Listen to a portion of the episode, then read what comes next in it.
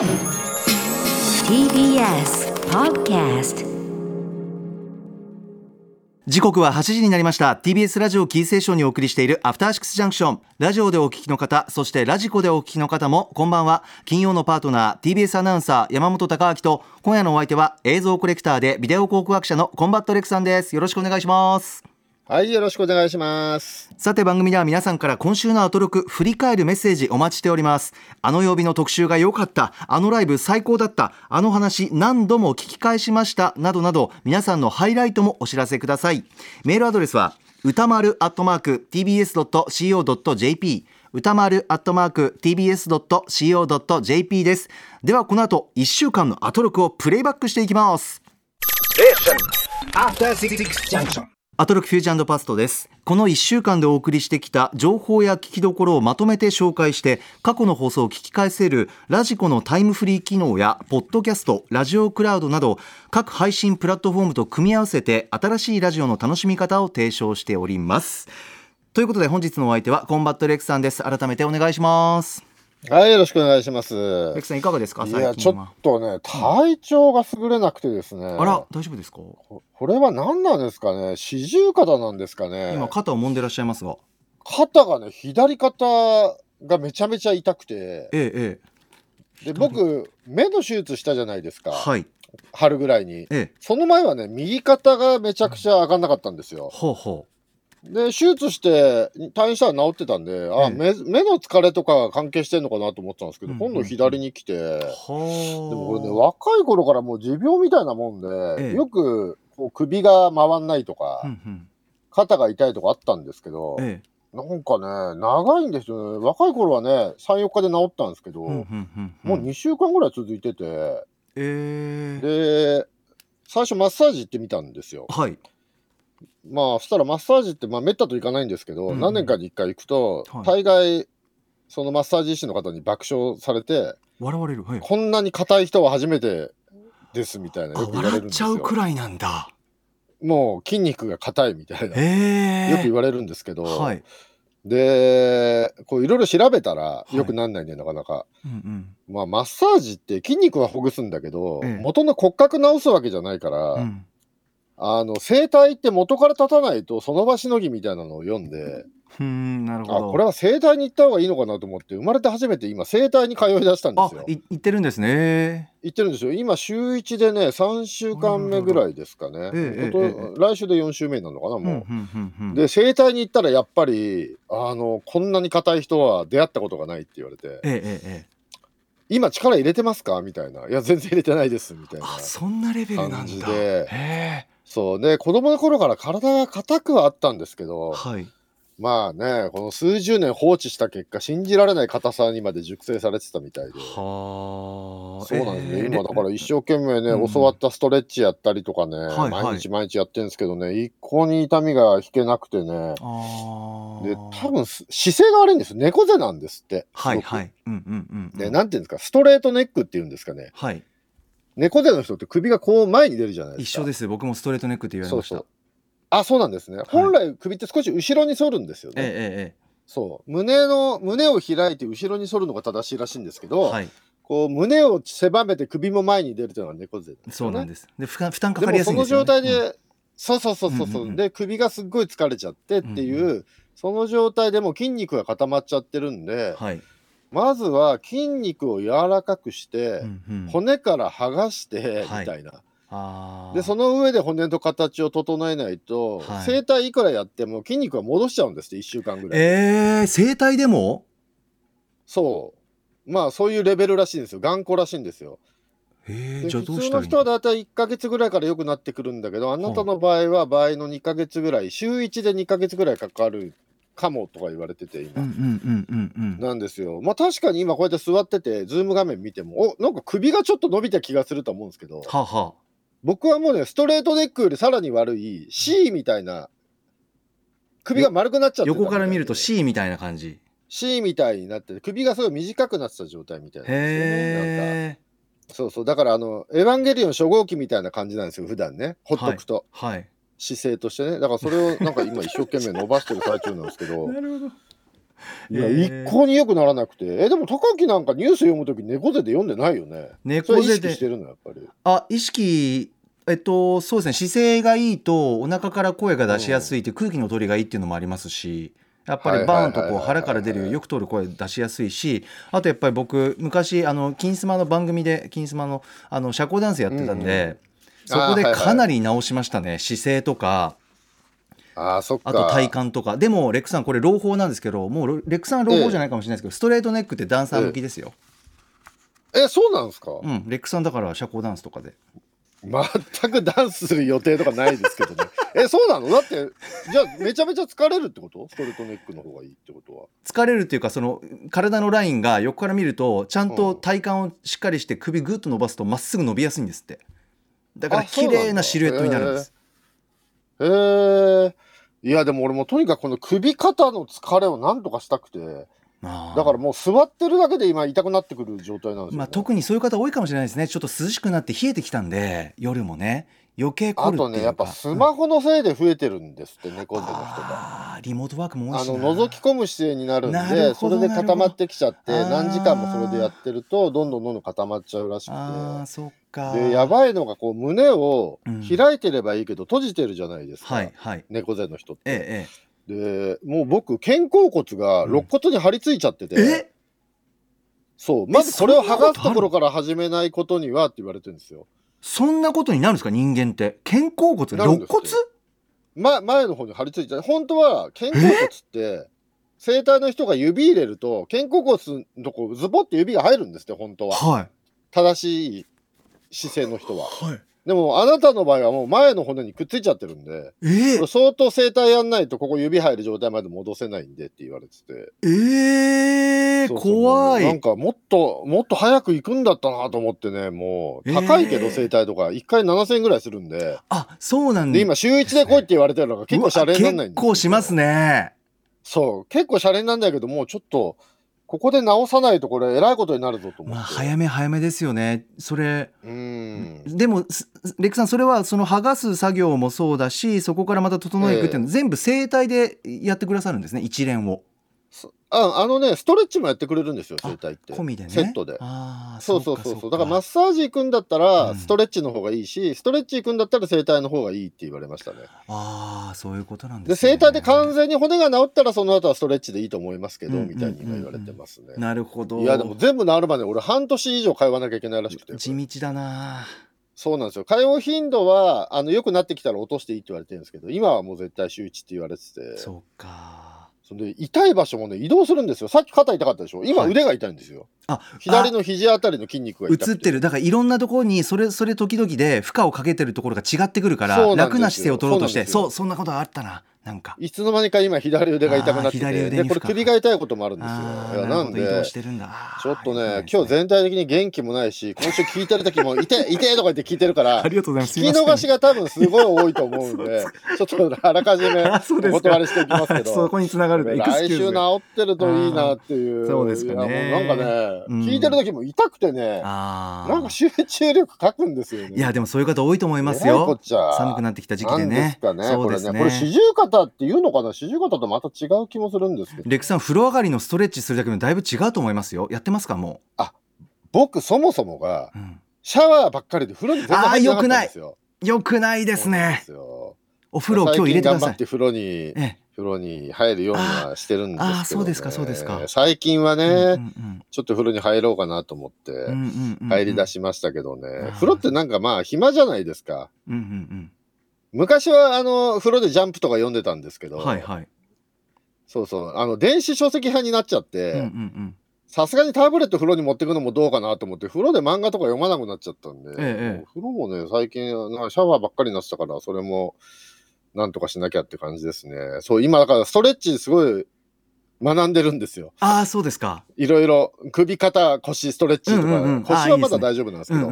あでもね、うん。やっぱ根本は腰のせいって言われました。へえ大事なんだそれくらい腰が一番。全部つながってて、うんあのもともと猫背になったのは、うん。腰が後ろに行ってますねって言われたんですよ、うんうん。腰の骨が。腰が引け腰後ろに傾いてるせいで、うん上半身が前に倒れるってはいはいはいはい。この腰を直さなきゃいけないんだけど、うんうん。腰が後ろに行ってる原因は、うん太ももの筋肉の裏側が全部つながってる。硬硬いからで、うわー。最終的にはこの太ももの筋肉の裏の筋肉を伸ばさないと腰は治りませんって言われました。えー、あのジムの方でレッグプレスっていうおすすめの太ももを鍛えるやつがあるんで、はいレッレレックさんも行けばいいんじゃないですか、ジムとかレッグプレス。えレッグプレス？はい。余計筋肉つける方がいやでも伸ばさないといけないんですよ僕は。あーとにかくそうか。ハムストリングスがそっか。縮まって固まっちゃってる。んです使う前に伸ばすんだ。柔らかくねそうそうそう。でも僕子供の頃割と足とか速い方だったから、はい。筋肉の硬さっていうのは、うん。単純に走るとか飛ぶっていうスポーツにはそんなに不利じゃないのかもしれないですね。ああそうですね。まあちょっと柔らかくしてからただ子供の頃から、うん。そう球技が苦手だったんで、多分まっすぐ走るとかっていうのはいけるんだけど、はいなんか柔軟性がちょっと？ボールをかけるとかになると急に多分ダメになってたんで、多分それもそういう関係なのかもしれないですね。なるほどね。そうなんですよ。なんで本当皆さんもね本当にちょっと時々整体とか行った方が良い良いですよという。いやあとはもうおすすめはとにかく大事。おすすめはとにかくお風呂ちゃんと入る。温めてすぐにストレッチです、だからレクさんもう半身浴でずっとラジオ聞いてればいいんじゃないですか？あの入りすぎは気をつけて。ああ、風呂で聴けるラジオみたい本当に本当に。そうそうそうそう。そうぜひぜひ。あれ買ってね。いや本当に。ちょっとなんかいいストレッチだったらね皆さんにも教えていただきたいものですというあ感あそうですね。教えてくださいという感じ。はい。私はこれで治りましたって人がいたら知りたいよもう。そうね。もう痛くなって3週間目か4週間目なんで、もう。全然治んないんで。ねえ、はい。さあそんなレクさんと共に恐縮ですけれども参りたいと思います。はい。ここだけ聞けば1週間がわかるアトロックフューチャーパストパスト編11月1日月曜日からのこの番組のパスト過去を振り返っていきます。今夜も各曜日のアナウンサーが振り返りを行っております。まずは1日月曜日です。月曜パートナーの熊崎和人アナに代わりまして篠原里奈です。11月1日月曜日振り返っていきます。まず6時半からのカルチャートーク。ゲストにおすすめの一冊を紹介してもらうアトロック推薦図書月間ということでトップバッターはあの私のこともちょっと考えてくれた物件だったんでしょうか。エッセイストで翻訳家の岸本幸子さんでした。いやー敬愛する岸本さん。大ファンで物心ついた頃からもう岸本さんのエッセイをずっと何回も何回も繰り返し読んでもう岸本さんの価値観というか考えものの考え方視点とかそういったものがもう私の青春時代の価値観の基礎になってると言っても過言ではない。本当に大好きな方なんですけれどももう目の前でねおすすめの本も紹介していただきましたしそれから私が「偏愛小説集」というちょっとこう若干アブノーマルなあの恋愛小説の短編を大好きであるとそんなお話もできたりして幸せな時間でした。そして7時からの「ミュージックゾーンライブダイレクト」ニューシングル「葉月」をリリースしたばかりのスリーピースバンドサジさんでしたが秋の夜長にぴったりでしたね。そして8時台の特集コーナー「ビヨンド・ザ・カルチャー」は音声表現の最高峰は今年もここから生まれる。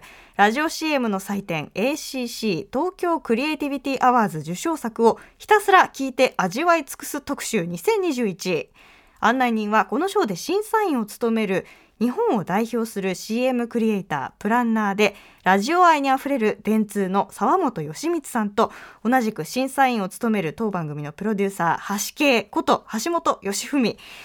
まあこれもインパクトが大でラジオ CM をこうやってちゃんと聞く作品として味わうみたいなことってこの特集以外でなかなかないよなと思って20秒で何か情報を伝えるってアナウンサーからしたらかなり中継って普段30秒とかなんですよ短くても。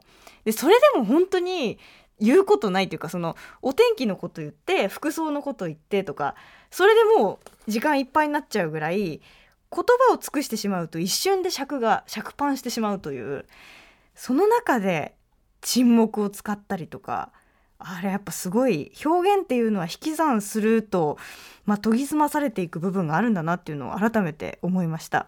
以上月曜日でした。いやー篠原里奈アナウンサー略して篠里奈ですけれどもお世話になりました、はい。なんか以前と比べて喋りが柔らかくもなりましたしそうそうそうそう。本当にねそう思いましたレクさんうん、思います。すごいお上手ですよね。ねそう落ち着いてるし。落ち着いてるね若いとは思えない落ち着きがあります本当びっね。くりですよカルチャーの素養もあるし、愛もあるしアナウンスもね、うん本当に冷静で落ち着いてるなっていうつま普ずかないな段ね、月曜日のクマスが落ち着きがない方といえばない方ですもんね。うん。まあそうですね。まあ無邪気な方ですね。クマスの方がね、うん。まあでも実況アナウンサーはあの落ち着きのなさがね、臨場感にもつつながりますからね。なるほど。ありがとうございますよ。ね。はい、あそんなはい、という篠原のことで、月曜日、えーはい。今年もね、うん、はい、始始まりましたよまってしまいました。えええええー秋の推薦図書月間ね。始まってしまいました、えー推薦図書千本ノックのシーズンが始まりましたということで、はい。えーこっからは1か月やるんですかね、またこれ。ぐらいですかね予定はね。はい。うなずいて1ますか月ぐらいやるんですかはい、ね。1ヶ月というのが、はい。えー始まりましたということで、うんうんうん。はい、月曜日は岸本幸子さんが6時半にお越しいただきまして、ええええで、えっと、オープニングで、うん。えー篠原アナウンサーの推薦図書もありますあので、りましたね。はい、推薦図書月間、もう全部聞くぞっていう方は、うん。月曜日の頭から聞いていただくと良いのではないかと思います。はいありがとうございます、はい、そして月曜日は何といっても、これも年に1回のね、もうこれ最高僕大好きなやつ、ACC 特集来ましたね。はいこちらメールいただいております ACC 入選ラジオ CM を味わう、はい2021。はい。えーラジオネーム中トロ男爵さんこの特集毎年楽しみにしていますが今年もおなじみ緊張をはじめどの CM もアイデアが斜め上を行っていてすごかったですまた個人的に嬉しかったのがラジオオーディオ広告部門 B カテゴリーのシルバーに選ばれたヤンセンファーマの PHA 疾患啓発の6分間の人豊洋さんの曲です、えー私も難病の肺高血圧疾患肺高血症患者です。失礼しました。見た目では分かりませんが薬を飲んでいても階段を上るだけで全力疾走したくらい息が上がります。ただ往復して歩くだけの6分間歩行なんですけれども診断経過観察という点で非常に重要です。ヤンセンファーマ Spotify プレイリストでは他に総勢40組の6分間ちょうどの楽曲を聴くことができますこの病気のことを少しでも知ってもらえたらありがたいなと思っていますし紹介していただき本当に感謝していますというメールもいただきましたレクさんいかがでしたか？はい。はい。いや、もうね、まあ、この特集がね、あの、毎年聞いていらっしゃる方は、もうこの特集が最高なのはご存知だと思うんですけど、ええちょっとご存知ない方のために、ちょっと一本、一本、今年僕が聞いた中で一番好きだったやつをちょっと一本、おえー流していただきますか、ね。ぜひぜひはい。でははいえー僕がいいなと思ったのは、あ、言わない方がいいのかな、これ、ね。そうですね何の CM かっていうのはね。はい。じゃあ、ちょっとオンエアお願いします。はい。いやー見事いやー、最高っすね、これね。見事ですよねいやー、そう、あの、先ほどね、リスナーの方のメールで、どれも斜め上っておっしゃってましたけど、うんまあ、正確に言うと斜め上じゃなくて、え要はどうやって予想を裏切っていくか。えうんあの、秋元康さんの名言で、えええっと、人は多分この次こうなるだろうなというものは、興味を持たないっていう名言があって、はいこの後どうなるかわからないっていうものに興味を持つんだって言ってても、本当それはその通りだと思うんですよ。すべてのエンターテインメントの基本ですよね。ねえそう先の展開が予想つくものっていうのは人はあの見ないし聞かないんですよね。うんうんうんうんなので、まあ、どうやって、えーあこう来たかっていう展開にしていくかっていう、だからそれはもうねドラマでも映画でも、えーラジオ CM でも変わらないってことですよね。なるほど。根本はね。多分こういうもんだろうなと思って見て、うん。そういうもんの予想のまんまだったらもうそれ聞く必要ないですからね。うん。うんうんそう。だからどうやってそこを裏切ってしかも面白いとか気が利いてるとか、ううんまいねって思ってもらうかってことなんですよね。そういう意味では全部それが詰まってるんですよね、で短い尺の中でしかも音声のみ原稿読みだけでって橋うん本プロデューサーも言ってますけどしかも、はい。最後にあそういう CM だったんですねっていう驚きもそうだしね。発見もしかも情報も入っててしかもこれテレビとか映像じゃできない内容じゃないですか。はい、ある種。そうなんですよ。そんでやっぱりその最後にあこう来たかあ面白かったって思ってもらうことが、うん。要は企業イメージのアップにもつながるんですよね。ねえ要は広告で人を楽しませる気持ちがある企業っていうことはこの会社の製品は人を楽しませる気持ちがあるんだっていうことなんですよ。だから退屈な広告を作っていると、うん。うん。うんこの企業は人を楽しませる人を幸せにする気持ちがないんだって思われてしまうからだから広告はは面白くないといけないんですよね。でここで入選しているものは全てうん。がそれをクリアしている、うん。最上級のものが毎年毎年聞けるっていうことで,、うんでこの虫コナーズもまあくだらないなってみんなおっしゃってましたけど でもやっぱおじゅ上手なのはうん。ね、あの人は強烈なエピソードを聞いた後退屈な広告ナレーションにどれぐらい耳を傾けてくれるのかっていう、はい。このひっくり返しがあったら次、うなどんな広告ナレーションが来るんだろうって逆に興味持ちますよね。持つ持つ持つ。そう。だからすごく広告ナレーションに興味を持つ構造にもなっているし、うん。でそこで来るのがあの今年も忘れずぶら下げましょうっていうね。ー。で緊張虫こなずって言うんだけどよくよく考えると、うんその前に H さんのエピソードうん平塚さん？はい。平塚さんもぶら下げてたなそういえばっていうのも思い出すようになってるんですよねここでね。そうかここでなんですよね。そうなんですよ。確かにぶら確かに。下げるって言葉使ってなかったけどぶら下げるつながりにも一応なってるんですよね、ねこれがね。後。からハッとする。うんそうなんですよ。だからもうぶら下げるイコール虫こなずもちゃんと残るようになっててねこれ素晴らしいですよ。すごいよな。まあ他にもね、あのーキャッチボールとかね、うんうんよかったすごかったあれあれはあれは本当ラジオっていうか音声ならではっていうかいや本当素晴らしかった。本当にそう。沈黙編も好きだったな。あれも聞いてほしいあとやっぱすごかったのがかっぱ寿司とかすごかったですね。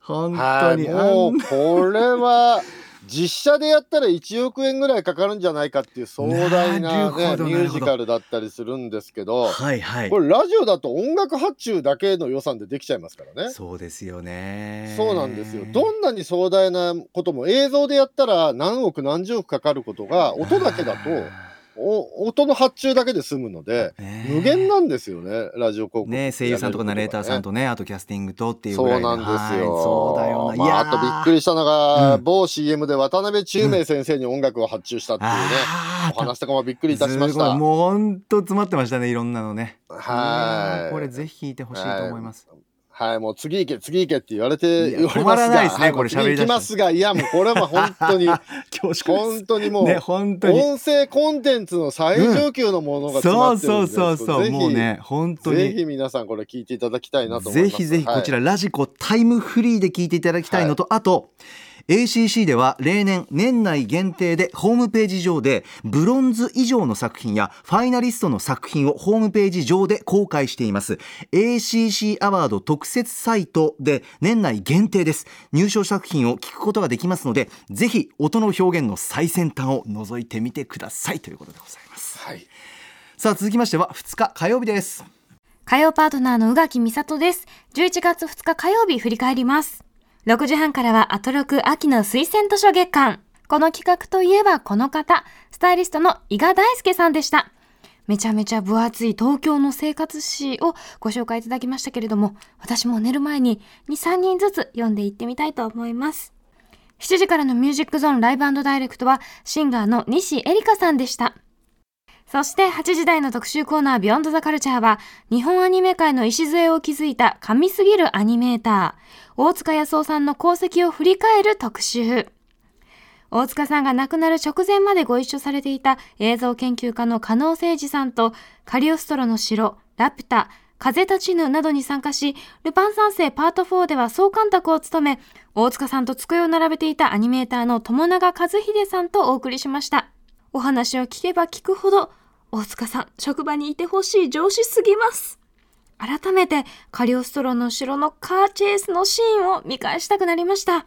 放送後にもね、たくさん裏話を聞いちゃいましたよ。友永さん、とっても素敵な方でしたね。友永さんの作品もいっぱい見返したいと思います。はい火曜日アレックさんいかがでしょう？なんだよ裏話たくさん聞きましたよって言うんだったらそれ一個二個ここで紹介してくれればいいのにっていう いいなーって感じですけどね。はい。はい。はい、えー、とまずは18時半伊賀大輔さん秋の推薦図書ねねいらっしゃいました。毎年もうね恒例でございますがはい。ねもともとこの秋の推薦図書月間って、ん。えっと1ヶ月間一人3冊ぐらい紹介してて、うん。えーそれだけで1週間に15冊で60冊ぐらいになるんですかね。はい。で読めるかこんなもんとか言って言ってたんで一人一冊になったんですよね。そうですね。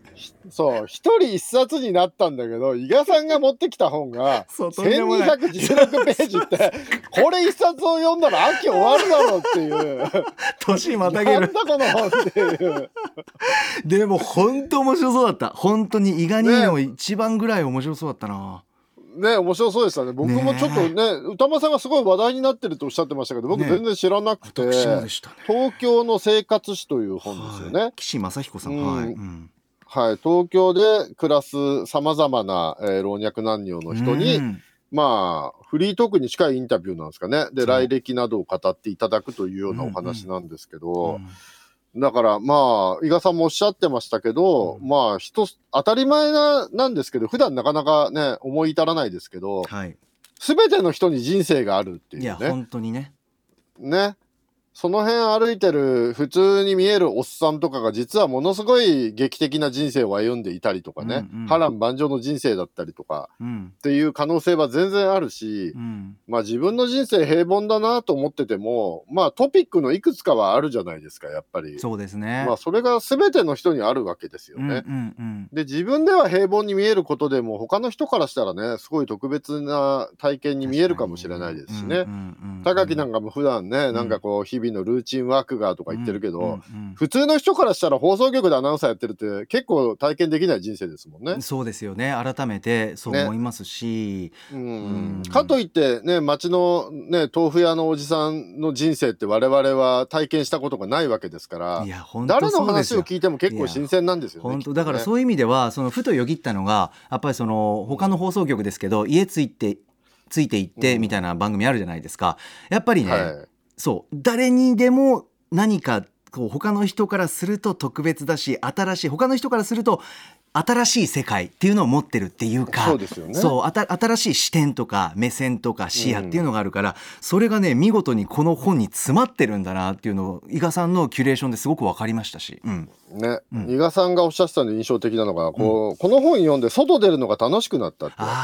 みんな生きてんなって思うようになったっていうのはね。わかるわかる。その視線っていうか欲しいですよね。欲しくなったあの感覚が。誰を見ても誰を見てもなんか、うんうんうん。この人どんな人生なんだろうって、ねみんなね人生があるんだっていう、でも、うんうん当たり前この当たり前のことが大事ですよね、やっぱり我々特に今コロナなんかでそうそうそう何人亡くなりましたとか、何人罹患しましたとか、人を数字で見るようになりがちじゃないですか、何も考えないで生きてると。そういうふうな情報も伝えていやでもますそうじゃなくて、全員に人生があるんだってことですよね。本当そうですよね。で歌間さんがおっしゃってたのがねこの記録されてないひね人々の人生が何億人何兆人分あるんだっていう、はいはいはい。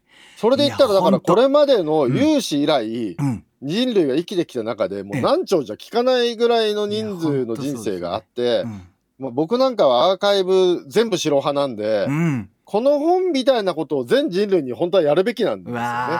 そうね。そう。そしてそれを後世に残していかないといけないんいですよね本来はね。おっ。しゃる通りですうねん。今なんかデジタルでアーカイブできるんだからね、もう全人類吉田剛にインタビューされた方がいいんじゃないかな。プロインタビューだね。そうですよね。だからこの本もし僕も読みたいんですけど読み終わった時にうん。もっともっとたくさんの人いるじゃないかもっと欲しいって思うかもしれない。ね。続編もっと続教えてそうそう編読みたくなるかもしれないもっと教えてくれってね。ううんん。いやそれぐらいの本だったしかもこれ東京だけですもんね。そう確かに全部の都道府県できるっていう感じもあります。そうなんですよ。全員聞いてるわけでもない 東京で、えー何人だっけこれ、うんえーな何人か選んで聞いてるだけですからね。そういやーぜひぜひ皆さんこのそうそうそうねもっともっと聞いてみたいですよね。でもこの本読むのは相当覚悟がいるなといや本当そうですよね。うん。一人一万字あるって言ってましたからね。そうですよねすごいよね。とんでもないな。触れてほみたいな。いやいやありがとうございます。ははいい。うん。はい。それから。まあそして、えーうんライブダイレクト西エリカさんね素敵な歌をたくさん聴かせていただきましたんで、いえーお好きな方はぜひどうぞという感じで、そして20時代。はい、20時代。はい、うん大塚康夫さんいらっしゃいました。いらっしゃいましたね。大塚康夫さん特集でございます。あはいそうでしたね。はい。はい。いかがでした？これで友永和秀さんとかうんの誠司さんですね。はい。いやーでもね、うん大塚康夫さんっていうと僕の世代だと、まあ僕はオタクで言うと第2世代になるのか第3世代になるのかちょっとわかんないんですけど、ええ1980年ぐらい、小学校の上の方ぐらいで初めてアニメーション作ってる人の名前が気になりだして、はあ。で、最初に覚えたうちの一人が大塚康夫さんですよね、やっぱりね。はあ。もう大スターっていうか、えええええちょうどだから、あの、この前もね、テレビでやってましたけど、ルパン三世の、うんえーまあ、カレストの城もそうだえ。し、ね。篠翼アルバトロスとか、宮崎駿さんがちょうどパーンと出てきてたぐらいの頃えで、えええ。宮崎さんと大塚さんをやっぱセットで覚えたのが結構最初の頃ですね。ああ、なるほど。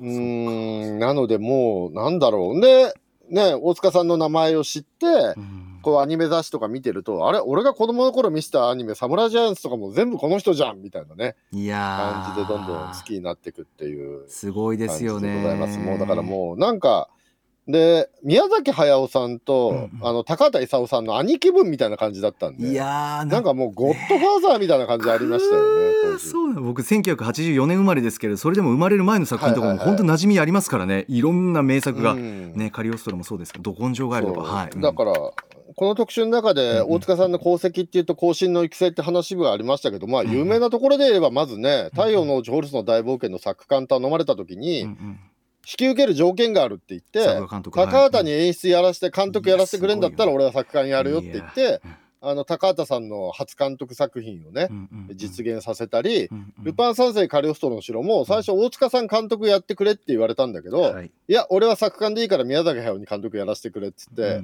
あの高畑さん宮崎さんの両方の初監督をね、うん。大塚さんが実現させてたりとかね本当に面倒見がいい方でねそれは悪く言う人いないよねってねえその人柄すごくよくわかる特集でしたよ。うん。うんそうですねねでまああとねこの特集あと友永さんいらっしゃったんでやっぱりカリオストロの城のカーチェイスシーンがいやー本当面どう白かった。やって作られたのかって話がかなり細かく聞けいやー本当るんで本当。それもすごい貴重ですよね。自動車がこれね、うん、そうなんだよね、それまでだから自動車のことそんなに構造を考えてなかったけど大塚さんにね自動車のその機械的な構造をちゃんと理解してアクションさせるんだって言われてね、はいはい。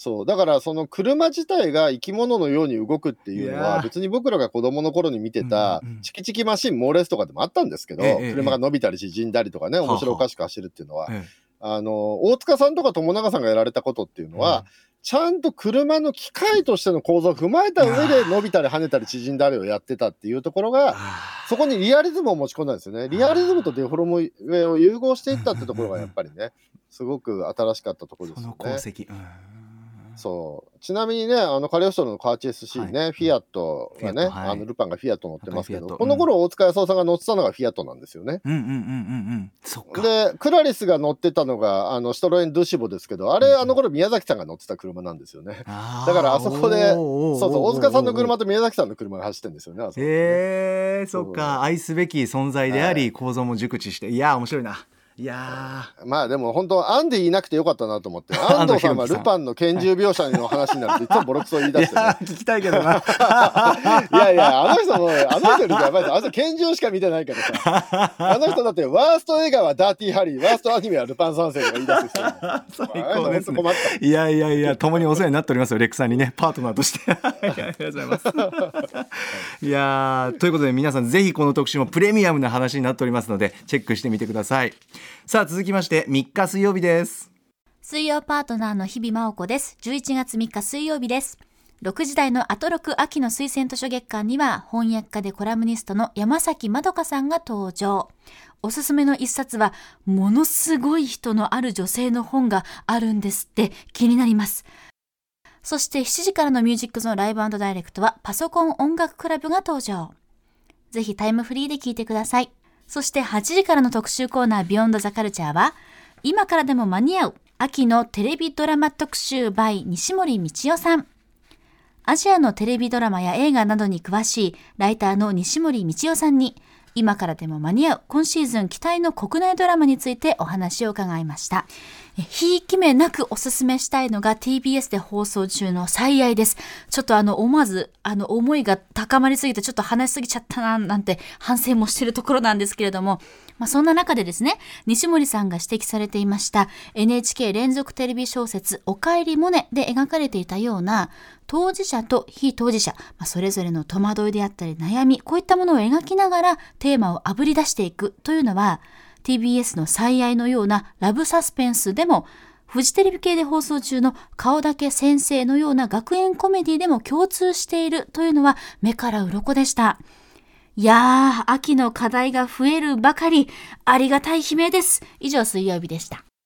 はいそんな水曜日の特集についてメールいただいておりますラジオネーム NSTRD さんです、えー私はテレビドラマをあまり見る機会がないのですがしかし前期のドラマ「お耳に合いましたら」をアトロクで紹介されすっかりハマってしまいました。さらにゲストの西森さんの解説により最近のテレビドラマは現在の社会を描いている作品があることを知ったのでした。中でも私は恋ですヤンキー君と白状ガールに興味を惹かれました。ヤンキーと白状を持つ目が不自由な女性というあまりなさそうな組み合わせ。そして視覚障害と現在の社会状況そこから恋愛を描いていて面白そうだなと思ったのでした。秋のテレビドラマ特集またドラマをチェックしてみようかなと思った興味を惹かれる特集でした。レックさんいかがでしたか？はい。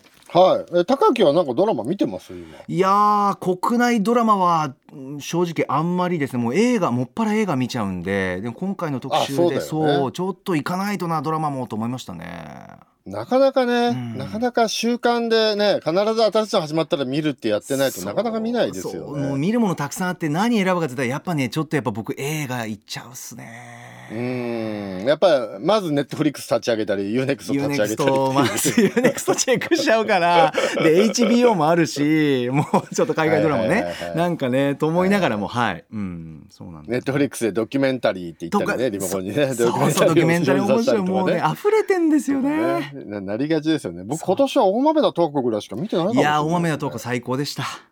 ああれは見ました。あもう見ましたよ。音楽も最高だしね、もうっていう。あれでも、あれすごかったのってやっぱりなんか今までテレビドラマがやろうと思えばやれたけどやってこなかったところをちゃんとやったとこな気がするんですよはあ、はあはあ、まあお金もかかってましたけど、うんうんうん。あれ、まずルックをちゃんと映画みたいなルック作ろうよっていう、そのね、ビデオ丸出しのはやめて、うんちゃんと映画的なルックをね、でやろうとか、美術をちゃんとやろうとか、ね、見た目のねテレビにありがちなそうそうそう詰めたサイズじゃなくて、映画みたいな引いたサイズではい作るとか、そうそうそう、今まで別にやれたけどやってなかったところちゃんと全部やった丁寧にし、ね。恋愛ドラマじゃなくてちゃんと人生の話になってるじゃないですか。幅広いですからあれはね。すごかったですよをね。そうなんだよ。っていうね、おすすめされてないね、自分たちの乏しい知識で語ってますけど、あの、西森さんのおすすめとかもチェックして、新しいドラマも我々も見なきゃいけないんでしょうね。ぜひぜひお願いいたします。はい。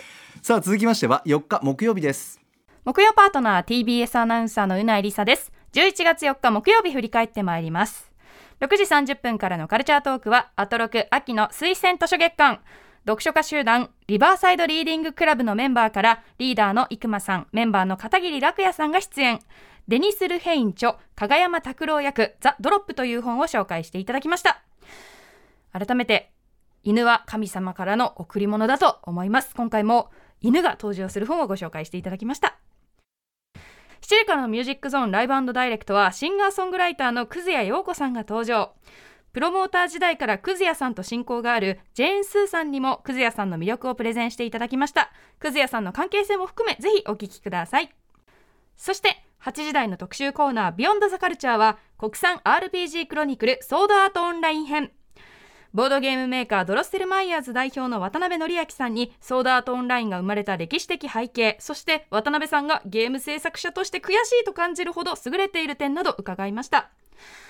当時私がソードアートオンラインを初めて見た時に新鮮さは特に感じなかったんですよね。でも渡辺さんのお話を聞いているとあやっぱりありそうでなかった作品なんだなとすごく思いました。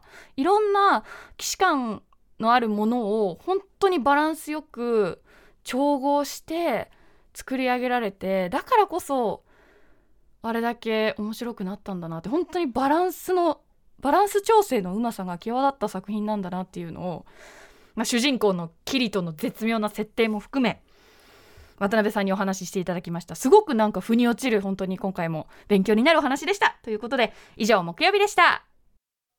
はいレクさんいかがでしたか？はい、えっと、まず、カルチャートーク、リバーサイドリーディングクラブのさんの、えっと、ザ・ドロップというね、はい。えーこれちょっと面白そうだなとです思いねましたね。僕も聞いちゃったはい、デニス・ルヘイン原作で。はい。ななんか、愛犬のワールものなんですかね、ね感じとしては。そうですね。犯罪者だけど愛犬家ものでもあるっていう。ね、であのこのトークの間犬の話多いんで愛犬家の方はねぜひ聞いてみるといいんじゃはないかなと思いい。ますけど多かったです。はい。ねジョン・ウィックの話とかもしてましたそうけど、ね、そうそうそう。ジョン・ウィックもまああれ言っちゃえば愛犬家殺人事件ですもんねある種まあそうですね言っちゃえばね まあある種のはい。でねこのデニス・ルヘインってあれですよね、んあのシャッターアイランドとかの人ですよね？原作。そうだから結構映画化されてますよね。はいはいはい。あミスティック・リバーとかシャッターアイランドとかあそうミスティックリバー。ですよね。うん。でこのザ・ドロップも映画化されてるんですよね。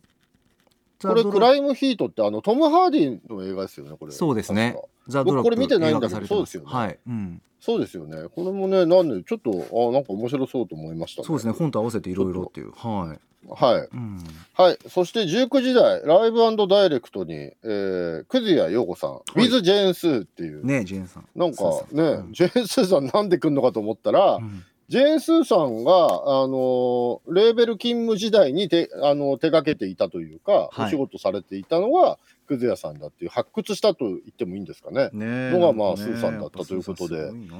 な。ななんて言うんですかね、貢献金？ななんていう立場なんですかね。まあ、横についてきてセールストークみたいな。はい。昔、オキテポルシェさんが Perfume とかバニビでやってた仕事だと思いながら聞いてましたけど、あスーさんがそれやってて、へうーん、あの、Perfume がブレイク前とか、オキテさんがいろんな Perfume の秋葉原のイベントとかにくっついてえって、そうなんだそうです、そうですね、Perfume をこうみんなに勧めて盛り上げてってやってたんですよ。だから自分の、オキテさん自分のライブ組むときに、うん。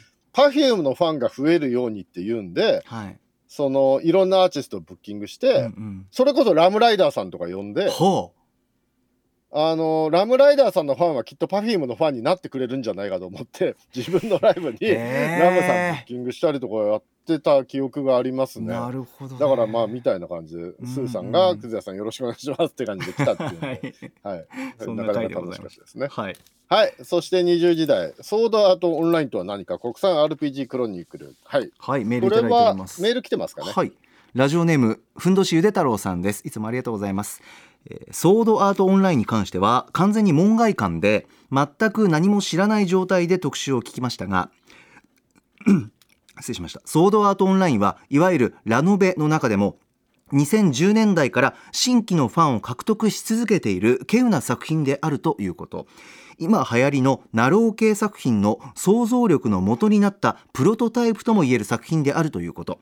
そしてサリエリにとってのモーツァルト歌丸さんにとってのスチャダラパーが渡辺さんにとってのソードアートオンラインであり ソードアートオンラインがドロッセルマイヤーズ渡辺さんがここ10年間で一番悔しさを感じたコンテンツであるということが分かりがぜ興味が湧きました。渡辺さんが悔しさを感じたポイントであるデスゲーム要素の導入主人公の強さの絶妙さ第2章以降の物語展開の巧みさについての作品解説もとても聞き応えがありました今公開されている劇場版はヒロインの視点から物語を語り直している設定でありこの作品をソードアートオンラインへの入り口にしても大丈夫とのことでしたので近いうちに映画を見てみたいと思いますとおっしゃってます。レクさんいかがでしょいや、僕、恥ずかしながら、ええ。ソードアートオンラインってなんか売れてるらしいってことは知ってたんですけど、えどういう内容なのか全然知らなくて、う、うん、私もでした。あのはい。原作も読んでないですし、アニメも見てなかったし、ゲームもやったことないんで、ええええ。なんか思ってたのと全然違うみたいな驚きがまず、はい。なんかタイトルからすると普通のロープレみたいなやつなんでしょみたいなええ。思ってたら、ええ。あレディープレイヤー1なのね、これっていう。はいはいはいそのプレイヤーの話なんだっていうのを知らなくて、あ、そうだったんだと思って。あで、そもそもレディープレイヤー1より先ですしね。ー確かにそういですよね。ろんなものに先駆けてるんですよね、だからね。で、まあ、そのゲーム世界でレディープレイヤー1は宝探しだったけど、そうでした。だし革命が目的だったけど、うんうん。これはデスゲームなんですね。そうですね。レディープレイヤー1でデスゲームものってことなんですよね。ね仮想空間上のデスゲーム。うんはいはい。ね。あ、そういう話なんだと思って。うんうんうん。ね、だから今の若い人、うないさんなんかは特に驚きはなかったとかね、言ってますけど、ねそうね。僕は結構、ああ、そうなんだと思って、うんうんうんうん。結構勉強になるなっていうか、何も知らないので、はい。情報ついていくのが精一杯な感じがありましたね。ええええ今話してるのって、ん？小説の話？ゲームの話とか、なんか分かんなくなりながら聞いてました、ね。なるほどなるほど。うん、まあ、ほぼほぼ多分小説の話だと思うんですけど、はい。でもこれ、その、ゲームにどうやってするんだろうと思って聞いてましたね。ああそっかそっか確かに。そうそうそうそうそう,、うんうんうんうん。プレイヤーがだってゲームする話なんですよね。そうですね。それのゲーム化って何っていう、え、どうやってゲーム化してんのって、まあ、はい。バカ売れしてるタイトルだから、お前そんなことも知らんのかって今、リスナーの方は思ってると思いますけど、え、これどうやってやってんだろうっていうのがちょっと、はい、えー興味は湧きましたという感じです。はい。さすがに渡辺さんいや、だからの語り口2010年代、俺も世界広がった。うんすっかりおっさんになってゲームわかんなくなってんだなっていう。ああそれもありましたか。現在進行形のゲーム知らないんだなと思いましたね、自分がね。うんねえ。ポケモンで止まってるのかっていうね、いまだにね。新しいのやってないなってことですよね。いやーでもだから渡辺さん女神転生もね新女神転生もねもうすぐもうすぐ発売なのかな、もうすぐ新作がねキュレーションしていきなりなんかいややりたいもん増えてきた上級者編に来た感じがしましたよ、僕。上級者っていうか、現代に来ただけなんだけど。ええ。もっとあの頃の女神転生の次だったら、うんうんうんうんなんだろう、メタルマックスとかかなとか、はいぼんやり思ってたら、ええ。いきなり現代に来たから、ちょっとびっくりしましたね。ね。ねはい。いや皆さんぜひこの特集も聞いてみていただきたいというふうに思います。さあということで、えー本日振り返りで紹介した各コーナーラジコのタイムフリー機能やスマホアプリラジオクラウド Spotify アンカーなど各配信プラットフォームのポッドキャストでもお楽しみいただけます。以上ここまでアトロクフューチャーパストパスト編でございました。この後は来週1週間のアトロクの予定をまとめてお知らせしますでは来週1週間のアフターシックスジャンクションの予定を一気にお知らせします。まずは8日月曜日。6時半からの推薦図書はプロ書評家プロインタビュアーの吉田剛さん。7時は SNS 初のシンガーソングライターあれくんが初登場。8時は少年隊錦織和樹さんが1年ぶりに登場。西寺豪太さん考案のあの名企画 80s サシスセソで歌丸さんと選曲対決。続いて9日火曜日です。6時半からの推薦図書は映画や海外文学に詳しいライターの伊藤壮さん。7時はパノラマファミリーのギタリストコンポーザートミー本田さん。8時はアトロク秋の推薦図書月間特別編、えー今年の秋はちょっと特殊なミステリー小説名付けて何これミステリーを読みふけろう特集を声優でエッセイストそして何これ？ミステリーの提唱者である池澤春菜さんとミステリー SF 評論家の草加三蔵さんとお送りします。10日水曜日です。6時半からの推薦図書は台湾の本を日本に紹介するユニットタイタイブックスのメンバー三浦優子さん。7時は DJ DJ キキさんが登場。8時は中華圏を代表する映画祭金馬賞直前。台湾映画入門特集を映画コーディネーターライターの江口洋子さんとお送りします。11日木曜日です。6時半からの推薦図書はゲームジャーナリストのジニさん。7時はシンガーソングライターのフォイさん登場。8時は日本のプロバスケットボールリーグ B リーグはカルチャー面から見ても超最高特集をバスケットボールライターの大西レオさん。そして川崎のプロチームブレイブサンダースの専属アリーナ DJ DJ セクヤマさんとお送りします。12日金曜日です。6時半からの週刊映画時評ムービーウォッチメン。来週宇多丸さんは映画ハロウィンキルズを評論します。7時はメンバー全員が今年大学を卒業したばかりの若き6人組ロックバンド Ochunism が番組初登場。そして8時からは1週間の番組を振り返るアトロクフューチャーパスト。来週もコンバットレックさんありがとうございます。来てくださいます。さあということでレックさん来週いかがでしょう？はい、えっと、まず月曜日面白そうですね。まあ、吉田剛さんがね、えー推薦図書で来るっていうのは、これ間違いないですね。間違いないですね、えーまたななんか若干デンジャラスな方を持ってくるんだと思いますけど。はい。そして8時台、これ、うん。ニッキさん来るんですか、や少年隊の。ニッキさんが来て。ありがとうございます。ニッキさんが来て何 ?80s サッシスセドで歌丸さんと対決すんの、うん。これは。そうですね。これ、豪太さんも出るんですよね、当然ね。豪豪太さん。歌丸さん、ニッキさんでやるのかな、これ絶対面白いやつじゃないの？あ西寺豪太さんは出ない今のところ出ないえ、豪太さん来ないの？にニッキさん一人で来るの？マジですげえ。すごいですね。それもそれですごいですね。で、ニッキさんと歌丸さんが戦うの？これ、誰が勝ち負け決めるんだろう。俺、あ豪太さんが勝ち負け決めるんだと思ってたよ。これはあれ違う熊津じゃないですか？熊崎風人アナウンサー。あ熊津わかんないですよ。僕は全然ノータッチだから。はい。熊津荷が重いかな。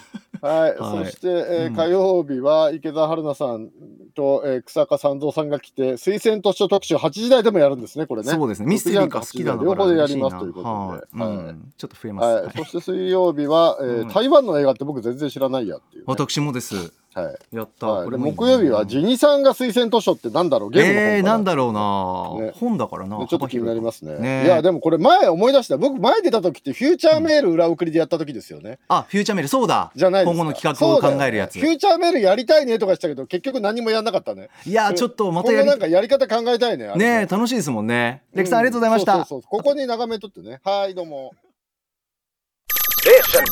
After Six Junction.